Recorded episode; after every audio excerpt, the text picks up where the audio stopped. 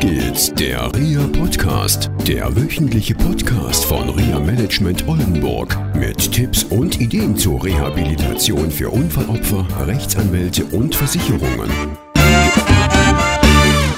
Hallo und herzlich willkommen zu einer neuen Sendung aus Ostfriesland. Ostfriesland ist Calling, hier ist wieder der Auf geht's der Reha Podcast. Ich bin wieder bei Jasmin Kunstreich-Hangesdorf, Pflegeexpertin aus Hesel. Hallo Jasmin.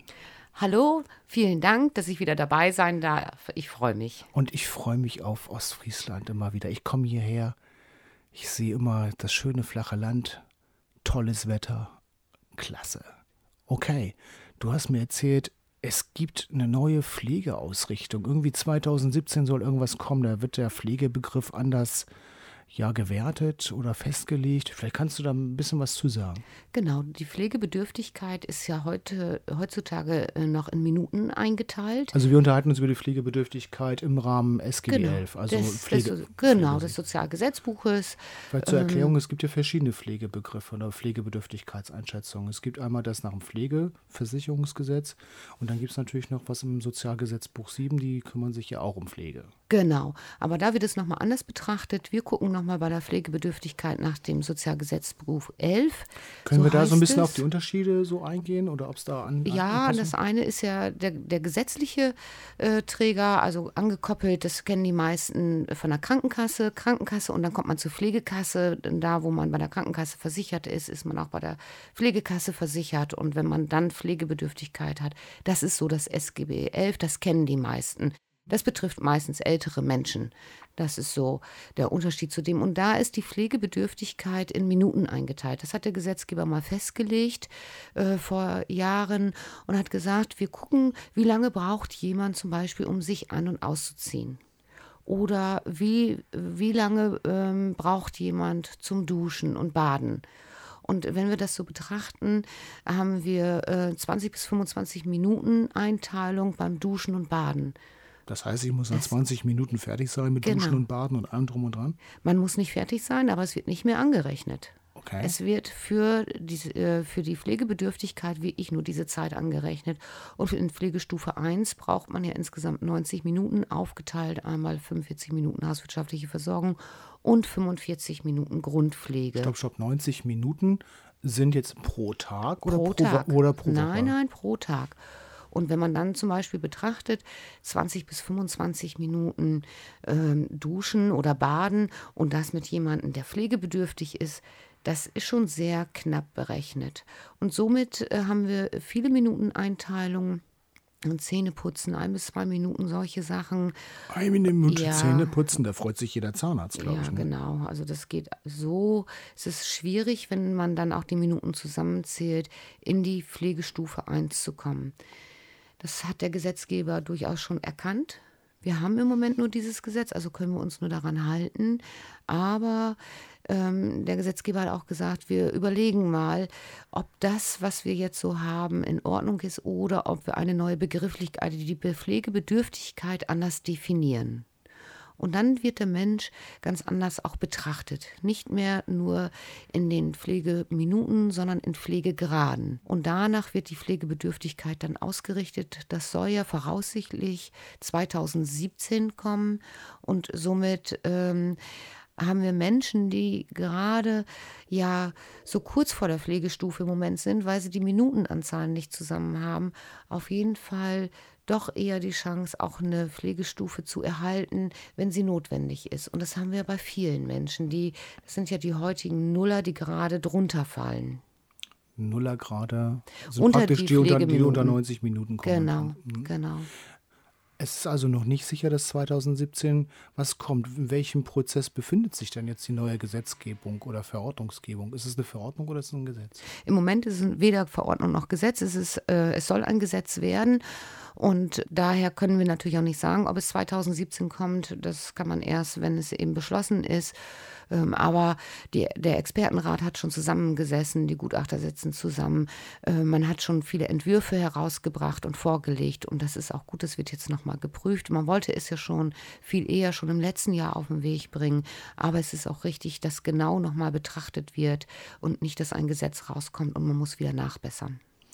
Das heißt in der Konsequenz, die 90 Minuten bleiben bestehen und nur die Bemessung der 90 Minuten verändert sich? Nein, oder nein was ist die geplant? Pflegebedürftigkeit als solches, die Ganzheitlichkeit des Menschen wird betrachtet. Wie ist der Hilfebedarf ausgerechnet? Wie ist die Hilfebedürftigkeit im ganzen Tag zu sehen? Nicht mehr, es wird nicht mehr ähm, fragmentiert. Wir gucken nur noch, wie lange dauert das Anziehen, wie lange dauert das Duschen, wie lange dauert das zur Toilette gehen, sondern wir gucken, ist ein Hilfebedarf im ganzen Ablauf überhaupt notwendig. Also so wie in der gesetzlichen Unfallversicherung bei den Berufsgenossenschaften. Genau. Da wird es ja so auch gehandhabt. Genau, genau. Also letztendlich eine Anpassung. Das könnte doch dazu führen, dass viel mehr Menschen auch Leistungsansprüche haben. Ja, und das ist ja generell, wenn man das so, wenn Hilfebedürftigkeit da ist, ja auch richtig. Das ist ja in Ordnung. Wir haben viele Menschen, wie gesagt, die in der Nullerstufe sind. Das heißt, sie haben. Kannst du das nochmal mit der ähm, Nullerstufe Ja, das erklären? sind Menschen, die eben keine 45 Minuten nach dieser Tabelle, wir haben ja eine Tabelle, ähm, keine 45 Minuten erreichen und somit auch keinen Anspruch auf Pflegestufe 1 haben. Dennoch ist ein Hilfebedarf da. Und das ist eben sehr schwierig. Diese Menschen brauchen ja Unterstützung und so bekommen sie keine Leistung. Dann kommen natürlich, kann es durchaus sein, dass viel mehr Menschen einen Anspruch haben, aber der Hilfebedarf ist dann ja auch da. Und dann soll er auch umgesetzt werden, wenn wir betrachten, dass wir immer mehr Menschen haben, die hilfebedürftig werden, immer mehr durch den demografischen Wandel, dass Menschen einfach mehr auch Unterstützung benötigen und darauf angewiesen sind. Denn ähm, der Gesetzgeber sagt ja auch, wir fördern ambulant vor stationär.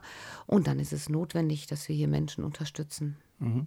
Wir haben ja letztes Jahr die Pflegeserie gemacht. Hm, Waren ja drei Sendungen. Jetzt ist, sag ich mal, der 1.1.2015 schon so ein bisschen her. Gibt es denn schon so erste Erkenntnisse aus den neuen modifizierten ja, Pflegegesetzen? Ja, das Pflegestärkungsgesetz äh, Stufe 1 ist ja eingetreten im Januar. Und das sehr Schöne ist eben, dass die Beträge anders äh, variieren und mh, die äh, in Anspruch nehmenden haben viel mehr Möglichkeiten. Pflegedienste stellen sich inzwischen ganz anders auf, um mehr Dienstleistungen anzubieten und ähm, das auch flexibel zu gestalten, damit der wahre Bedarf der Menschen auch erfüllt werden kann. Das war ja vorher nicht so. Welche neuen Möglichkeiten gibt es? Also wir hatten es in der Einsendung gehabt, da ging es um den Bauzuschuss. Genau. Der hat sich erhöht jetzt auf äh, 2000, von 2500 auf 4000 Genau. Euro. Welche weiteren Veränderungen hat es denn gegeben? Zum Beispiel die Verhinderungspflege und die Kurzzeitpflege. Das eine ist ja eine stationäre Leistung, das andere ist eine äh, ambulante, kann natürlich auch stationär umgesetzt werden. Das heißt, Verhinderungspflege kann man in Anspruch nehmen, wenn die Pflegeperson, die ich zu Hause habe, mal eben nicht pflegen kann, äh, verhindert ist. Deswegen heißt es Verhinderungspflege krank, wegfährt in Urlaub möchte, also eine Auszeit nehmen möchte, dann kann man bis zu 28 Tagen war das vorher diese Leistung in Anspruch nehmen und das waren ähm, knapp 1525 Euro, die man in Anspruch nehmen konnte. Und das hat sich jetzt erhöht auf 1618 Euro, ähm, Maximum in sechs Wochen. Das Ganze gibt es als gleicher Leistungsanspruch in der Kurzzeitpflege.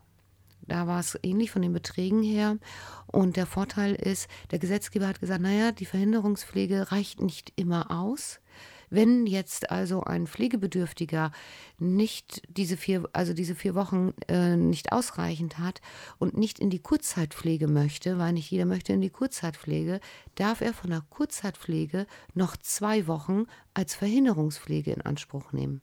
Und das ist natürlich eine ganz tolle Möglichkeit, um auch die Pflegepersonen zu entlasten. Das finde ich ganz wichtig, weil wir immer mehr merken, dass Menschen ähm, überbelastet sind durch Pflege. Es ist ganz, ganz schwer auch zu pflegen und sich selbst zu erhalten. Wobei ich glaube, die Pflegeperson, wenn ich das richtig verstanden habe, muss nicht mal sagen, wohin sie fährt, was sie macht, sondern es ist egal, sie ist verhindert und das reicht aus. Das reicht aus, aber diejenigen, die eben äh, dieses Verhinderungsgeld bekommen, das heißt also jemand anders, der dann kommt zum Pflegen, das muss jetzt inzwischen nachgewiesen werden. Das ist auch seit diesem Jahr so, das muss bei den äh, Pflegekassen nachgewiesen werden, aber das ist ja kein Problem. Da beauftragt man ja jemanden und dann kann man das ja auch nachweisen, dass man das dafür genutzt hat. Das ist schon in Ordnung. Bist du für solche Nachweise auch zuständig? Nein, für solche Nachweise bin ich nicht. Das muss derjenige dann selbst. Also ich, ich stelle zum Beispiel jemanden ein auf 450 Euro oder ich frage meine Nachbarin oder ich frage jemand anderen, die pflegen und gebe denen dafür eine Aufwandsentschädigung. Dann ähm, sollen die das unterschreiben, dass sie das erhalten haben oder ich äh, weise das per Konto an und das ist ja auch in Ordnung. So kann man der Kasse das dann nachweisen oder ein Pflegedienst äh, erfüllt eben diese Dienstleistung, was auch vollkommen in Ordnung ist. Super. Vielen Dank, Jasmin, für dieses kleine Blitzlicht zum Thema neues Pflegerecht. Und ja, dann bis zum nächsten Mal. Tschüss. Tschüss. Das war eine Folge von Auf geht's, der REA Podcast, eine Produktion von REA Management Oldenburg. Weitere Informationen über uns finden Sie im Internet unter www.reamanagement-oldenburg.de.